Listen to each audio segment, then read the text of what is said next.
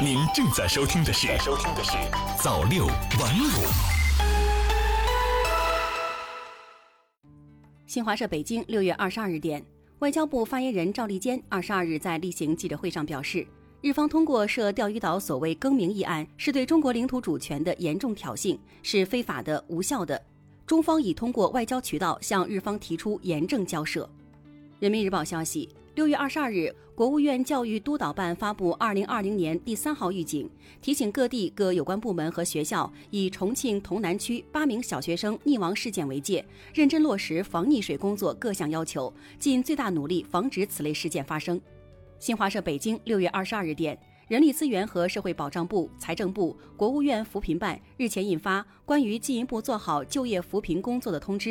明确要求围绕贫困劳动力出得去、稳得住、留得下，帮助有劳动能力和就业意愿的贫困劳动力外出务工，帮助已外出贫困劳动力稳定务工，力争今年内外出务工规模不降低有提高。人民日报消息，二十二日，北京通报的十二例确诊病例中，多名患者无新发地直接接触史。一对夫妻都未去过新发地，但妻子十二日去过永定路七十号院，这一地址曾四次出现在通报确诊病例活动场所中。二十日确诊的两个病例也未去过新发地，但先后均到过凯德茂大峡谷店。更多流调结果出炉之前，这些新情况无疑给我们敲响了警钟。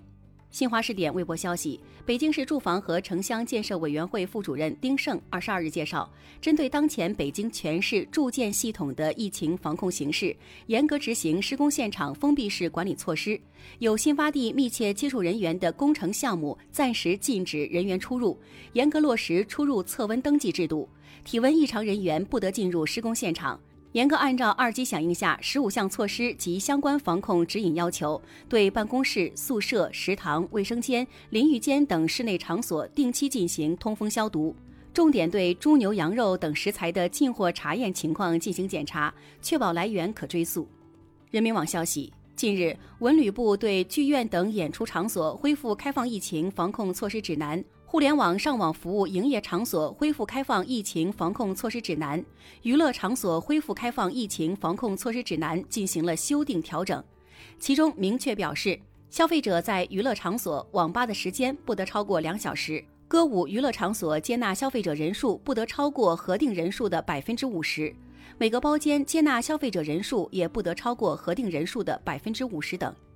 人民日报消息，六月二十二日，浙江省人民政府发布通知，就完善改革试点方案出台六项具体措施。措施包括：语文、数学和外语使用全国统一命题试卷，从二零二三年起实施；高中学考按年级定时定科统一安排，同一年级统一科目统一时间开考。从二零二零年入学的高一学生开始实施，选考科目等级赋分的分差由三分改为一分。从二零二二年一月选考起实施，录取分段由三段改为两段。从二零二一年招生录取起实施等。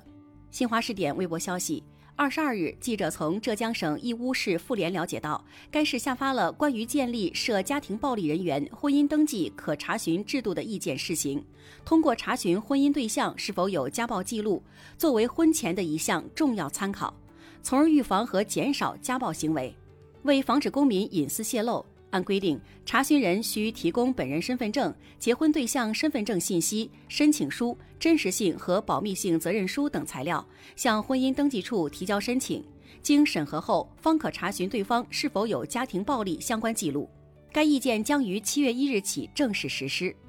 新华社太原六月二十二日电，近日，山西省考古研究院。太原市文物考古研究所等单位发布考古成果，考古工作者在太原市东山发现一处大型西汉墓园遗址，墓园内的两座古墓规模大、规格高。西汉时，太原为诸侯国代国的都城，专家推测它可能是某位代王及其夫人的墓园。新华视点微博消息，记者二十二日从三峡集团了解到。二十一日，三峡电站三十四台机组全部并网发电，实现二零二零年首次全开运行，日发电量接近四亿千瓦时。新华社客户端上海六月二十二日电，迪士尼中国二十二日向记者证实，自即日起停止中国内地全部迪士尼英语中心业务。迪士尼方面承诺将妥善照顾每一位受影响的员工，同时确保每一位学员的家庭将获得退费服务等。自即日起，学员家长可预约登记退费。六月二十六日至七月二十一日，在做好疫情防控前提下，为学员家长现场有序办理退费及其他相关事宜。此外，迪士尼英语今年三月十九日起为学员提供的免费在线课程，也于六月二十二日起停止。新华社北京六月二十二日电，美国前财政部长保尔森基金会主席亨利·保尔森日前表示，美元作为全球主要储备货币的地位正面临考验。美国应对新冠疫情的能力及其管理国债和财政赤字的经济政策是否有效等因素，都将决定美元是否能够通过考验。新华社六月二十二日电。英国下周起将在南安普敦先行试点用唾液检测新冠病毒的方法，以便后续在全国大规模推广。南安普敦居民在家便可完成检测。英国《泰晤士报》二十二日报道，全科医生及他们的家属将首先接受检测，检测范围随后将扩大至大学生和南安普敦市议会成员。英国广播公司报道，受检者只需朝试剂盒吐口水即可完成检测。他们的唾液样本将被收集或送至指定地点，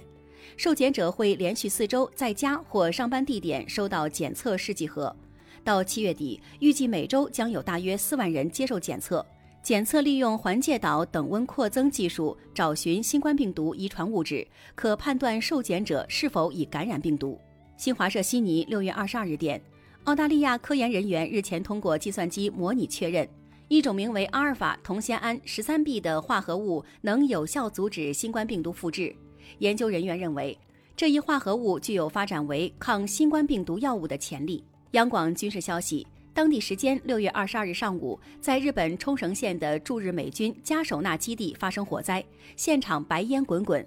驻日美军表示，火灾发生于基地内负责处理危险物品的设施，目前没有人员伤亡的报告。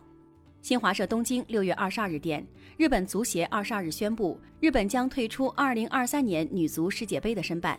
由于国际足联将在三天后投票决定最后的承办国，这一决定令国际足坛震惊。日本足协主席田岛幸三没有透露退出的原因。不过，有分析认为，由于东南亚国家组成的东南亚足联公开宣布支持澳大利亚和新西兰，与澳大利亚同在亚足联的日本很难获得成功。日本足协为了不做无谓的努力，被迫放弃申办。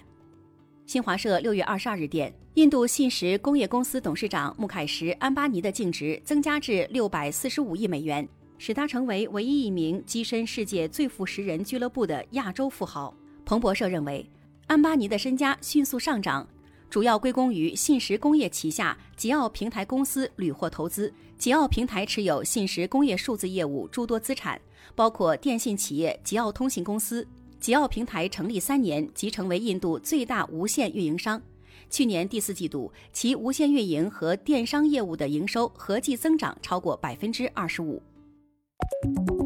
早六晚五，新华媒体创意工厂。诚意出品。